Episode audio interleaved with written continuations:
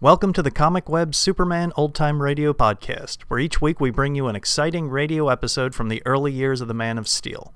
The Comic Web sells old time radio programs and comic books. Comic Web also offers two other podcasts. One is a variety of old time radio programs, and the other is a video podcast of old movie serial cliffhangers.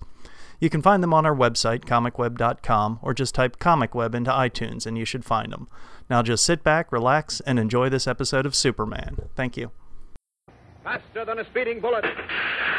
More powerful than a locomotive.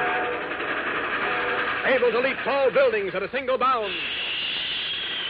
Look, up in the sky. It's a bird. It's a plane. It's Superman. Kellogg's Pep. P-E-P, Pep. Kellogg's Pep, the Sunshine Cereal, presents The Adventures of Superman.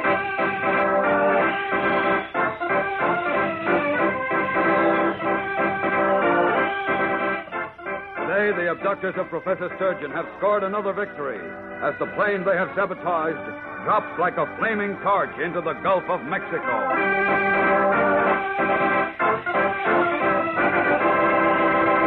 Hello there, gang. This is your pal Dan McCullough. Say, uh, you know what it is that keeps so many fellows and girls all hepped up about dashing into breakfast on the double quick? A sunny golden toasted bowl of Kellogg's Pep. Yes, sir. When Pep leads off the menu, sometimes it's mighty hard to wait for breakfast. You keep thinking about how tender and, and how cr- crunchy those whole wheat flakes are, and well, right away you want to start spooning them up. Sure, you keep looking forward to your first taste of that sparkling sunshine flavor, and you can hardly wait to begin. And when you think of all the terrific good eating in that bowl of Kellogg's Pep, you're mighty sure that you're going to keep at it until you've polished off every last crisp flake, which is always a smart idea because Pep is good for you. Gives you solid whole wheat nourishment plus. But it's particularly important nowadays because you see, we're sending the cereal grains to fellows and girls overseas. Think of that, gang, when Mom brings Kellogg's Pep home from the grocer's. Don't waste it. If you pour your own Pep, pour it carefully and eat up every bit you pour out. And say, kind of keep an eye on your younger brothers and sisters, too. Remember how important it is to eat all your pep. Don't waste it. And now, the adventures of Superman. As you remember, Professor Alonzo Sturgeon, famous atom smashing scientist, was abducted by agents of the country of Bolomar, who intend to force him to reveal the secrets of the atom bomb. Posing as ichthyologists, the agents chartered an American plane and loaded a large crate aboard which they said contained a rare specimen of fish, but which actually contained the unconscious Professor Sturgeon. In Bolomar, the plane was secretly tampered with, and when the American pilots reached the Gulf of Mexico on their return trip, their plane suddenly caught fire. They had time only to radio an SOS when they crashed into the dark waters of the Gulf. As we continue now, Superman, who had followed the trail to Brownsville, Texas, has returned to the airport there in his guise of Clark Kent. Entering the administration building, he proceeds to the operations room, where the radio operator is trying desperately to contact the lost plane. Any luck yet, Sparks? Not yet. Can't seem to raise him again. When did you pick up the SOS? A few minutes ago, it came in on the loudspeaker, but very weak. Uh huh. When I plugged in on the earphones, the pilot talked very fast. Said he was at 3,000 with all four engines on fire. He was about to dive. Did he give you his position? Yeah, he gave it to me at once, but before I could check it, his radio went dead entirely. Do, do you remember where he said they were?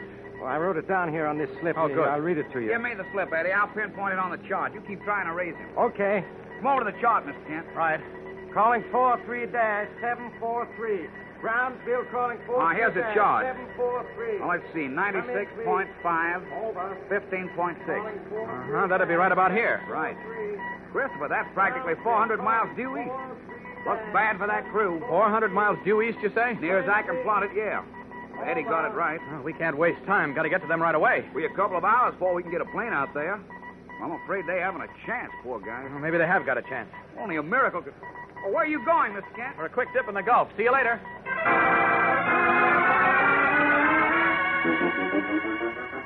Hurrying from the administration building, Kent steps behind a hangar and strips off his business suit to stand revealed in the blue costume and red cape of Superman. Then, leaping high from the airport, he rockets away to the east and over the dark waters of the moonlit Gulf of Mexico. 100 miles, 200 miles, 300 miles, he flashes onward like a hurtling bullet. Then, suddenly, he checks his flight, hovers high in midair. Position radio to be right about here, I'd say. but I don't see any plane on the water. Better range around a bit.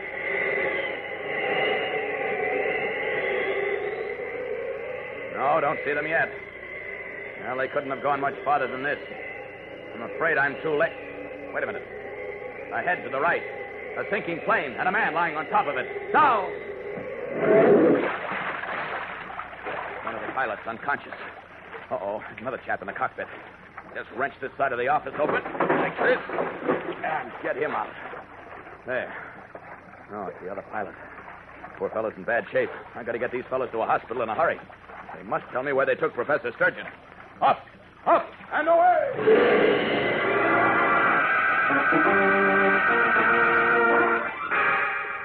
Zooming up from the Gulf waters with the limp, battered bodies of the unconscious pilots in his arms, Superman streaks northward, sights the gleaming lights of New Orleans on the horizon, and in a flash is above the city. Spotting a hospital, he drops down, delivers his patients to an astonished doctor and nurse, and disappears.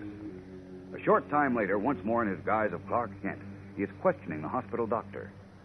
Those two pilots, Doctor, will they live? I'm quite sure one of them will. Name's Ramsey. Ramsey? But it's touch and go with the other one, Mr. Kent. Oh, the poor chaps. Well, tell me, th- this Ramsey, uh, when do you think I might be able to speak to him? Well, that's a hard question to answer. He was very badly burned and suffered severe lacerations. Oh? All depends on how he responds to the transfusion. I see. Look, Doctor, I uh, wouldn't be so insistent, you understand, if it weren't so important. But you read about the abduction of Professor Sturgeon, didn't you? Oh, yes, terrible thing.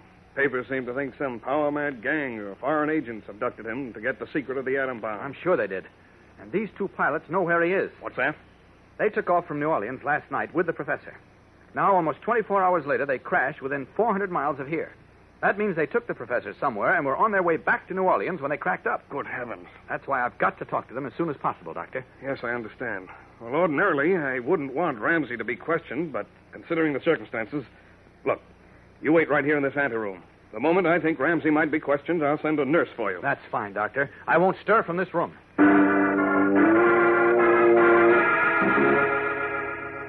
Clark Kent waits anxiously for an opportunity to talk with the men who hold the secret of Professor Sturgeon's whereabouts, Lois Lane and Horatio Horn, the little amateur detective, have just arrived in New Orleans by plane from Metropolis. Now, at the airport, only a few miles from the hospital where Kent waits, Lois has just returned from an interview with the dispatcher. As we join them, she is talking to Horn on the apron near the exit gate. I knew it. I knew it, Mr. Horn. You knew what, Miss Lane? Clark can't beat me to it again. Really? Yes, the dispatcher says that he's already been here asking the same questions that I did. But how could that be? We caught the first regularly scheduled flight out of Metropolis today. Well- And you said that uh, you had seen Mr. Kent just before that. He must have wangled a ride on a special fast plane and left me cooling my heels at the airport. Oh, just wait till I see him. I'll tell him a thing or two. Never mind that now, Miss Lane. Uh, what did you find out from the dispatcher? Oh, now listen. A charter plane took off from here about 1 o'clock this morning, cleared for Brownsville, Texas, but never got there. Good gracious. You mean it, it crashed somewhere? Not last night, no, but about a half an hour ago, that same plane radioed an SOS from a position about 400 miles out in the Gulf. The pilot said that it was on fire and about to crash. Great grasshoppers. 400 miles out in the Gulf. And at night. Uh, that means Professor Sturgeon is dead. It doesn't mean anything of the sort, Mr. Horn. What? Look, I thought you were a detective. Well, well, I am. I, I could show you my badge and diploma, summa cum laude, from the famous yes, yes, correspondence. yes, skip it, will you? Now listen and think. The plane took off almost 24 hours ago, but it crashed only 400 miles away. Now, obviously, it traveled a lot farther than 400 miles in 24 hours, don't you think? Of course, but but. Oh, you mean? I mean that that plane must have taken Professor Sturgeon someplace and was on its way back when it crashed. Now, what we've got to do is find out where it took him. Unfortunately, the poor pilots are probably lost. Mr. Horn, you're not listening. Mr. Horn! Huh? Huh? I said you're not listening. We've got a job to do, a big job, and I if you're not going is. to listen. What? I say I think it is. You think what is what? Him. For heaven's sake, what are you talking Come about? Come along, Miss Lane. Hurry before he gets away. Before who gets away? I told you. Him. Mr. Horn, have you gone out of your mind? Oh, no, Miss Lane. Not Horatio F. Horn. I say that's Carlos, by Gulliver, or I'll leave my handcuffs. Carlos. Yes, the fellow who locked us in the warehouse last night and set it on fire. The one responsible for Professor Sturgeon's abduction. Good heavens. Where is he? Where? See that tall fellow just ahead of the woman with the baby? Yes. He's wearing a black Homburg hat and carrying a briefcase. Oh, yes, but He that... got out of the Chicago plane that just landed. Well, I can't see his face. Are you sure it's Carlos? Positive. I got a good look at him. He has a A beard, but I... beard? Carlos didn't have a beard. Oh, this is a phony beard. Now, how can you tell that? My dear Miss Lane, I'm a good detective, and a good detective can spot a phony beard or mustache a mile away. Oh, pooh. Besides, remember the long red scar Carlos has across the bridge of his nose? Yes. I saw the scar just now. That made me sure. Look, look, he's turning his head. It is Carlos. What'll we do, Mr. Horn? We can't let him get away. Indeed, we can't, especially since he knows where Professor Sturgeon is. We must trail him. Come, Miss Lane, hurry. Their pulses racing with excitement. Lois Lane and little Horatio Horn hurry after the tall, swarthy Carlos and into serious trouble. We'll see what happens in a moment.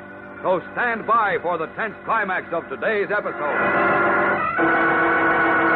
You know, this week's Pep Dish of the Week sure has made a terrific hit. It has some of that old circus excitement, makes breakfast as gay and colorful as anything. How about trying it over the weekend? It's a cantaloupe pinwheel, you know. And here's how easy it is to make. You start off with your regular serving of Kellogg's Pep, the Sunshine cereal. Then take your spoon and scoop the cantaloupe out in strips. Arrange them on top of your Pep, uh, you know, like the spokes of a wheel. Add milk and sugar, and that's a cantaloupe pinwheel. One of the dozens of swell ways to dress up your morning dish of Kellogg's Pep. Of course, just Pep with milk and sugar makes a slick treat any day of the week. Pep is crisp and crunchy. Pep is full of sparkling sunshine flavor that keeps your appetite interested until you've eaten up every single toasted flake in your bowl. And you know, that's one way to keep from wasting cereal. Another way is to pour out your Pep carefully. All this is particularly important nowadays when we're sending the cereal grains to help give good nourishment to fellows and girls overseas. Remember that, gang, when Mom brings Kellogg's Pep home from the grocer's. Eat all your Pep. Don't waste it. Spotting a man named Carlos, whom they know to be one of Professor Sturgeon's abductors, Lois Lane and Horatio Horn have hurried after him through the gate of the New Orleans airport. On the street, the tall Latin walks swiftly along a dark row of cars parked at the curb under spreading trees. Wouldn't you just know that at a time like this we wouldn't see a single police officer? Keep calm, Miss Lane. Keep calm. Remember that Horatio Horn is at your side. What a comforting thought that is. Not. Carlos seems in a hurry. I wonder where he's going. I don't know, but we can't lose him. Wait, Mr. Horn. Huh? Look, that car's waiting for him. Yes? There's a big husky chauffeur standing by it. What are we going to do now? He'll get away. We can't lose him, by Gulliver. We mustn't. He knows where Professor Sturgeon is. You, Carlos, wait. No, Mr. Horn, come back here. Stop, Oh, Carlos. look out, Mr. Horn. He's getting out of the car. Oh, well, I wouldn't give for a policeman. Stay where you are, Carlos. Oh, my good friend, Senor Horn and Senorita Lane. We meet again, huh? You bet we do, by Gulliver. And this Look out, time... Mr. Horn. He's got a gun. Hey, the same gun I had last night, which I should have finished you. Step into my car, please. Now, wait, Carlos. Quick, into the car, both of you. No. Now, look here. You can't... Into the car, I said, or I shoot. Quickly. Do as I say.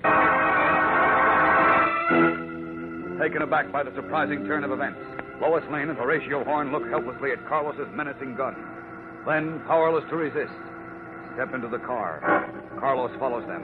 The chauffeur slams the door shut, slides in behind the wheel, and the car speeds smoothly away into the night.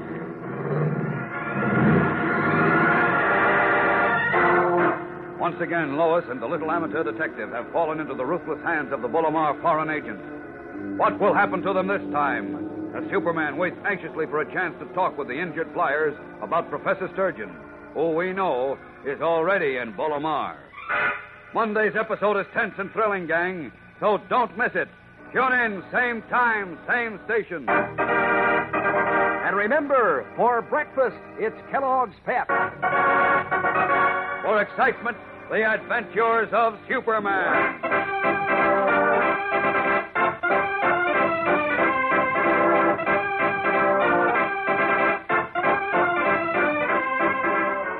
Superman is a copyrighted feature appearing in Superman DC comic magazines and is brought to you Monday through Friday at the same time by Kellogg's Pep, the Sunshine Cereal.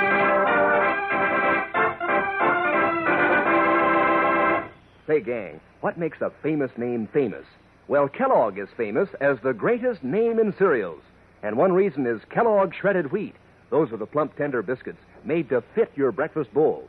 Fifteen. Fifteen of them in every package. Each biscuit toasted just right and full up with natural nut sweet flavor.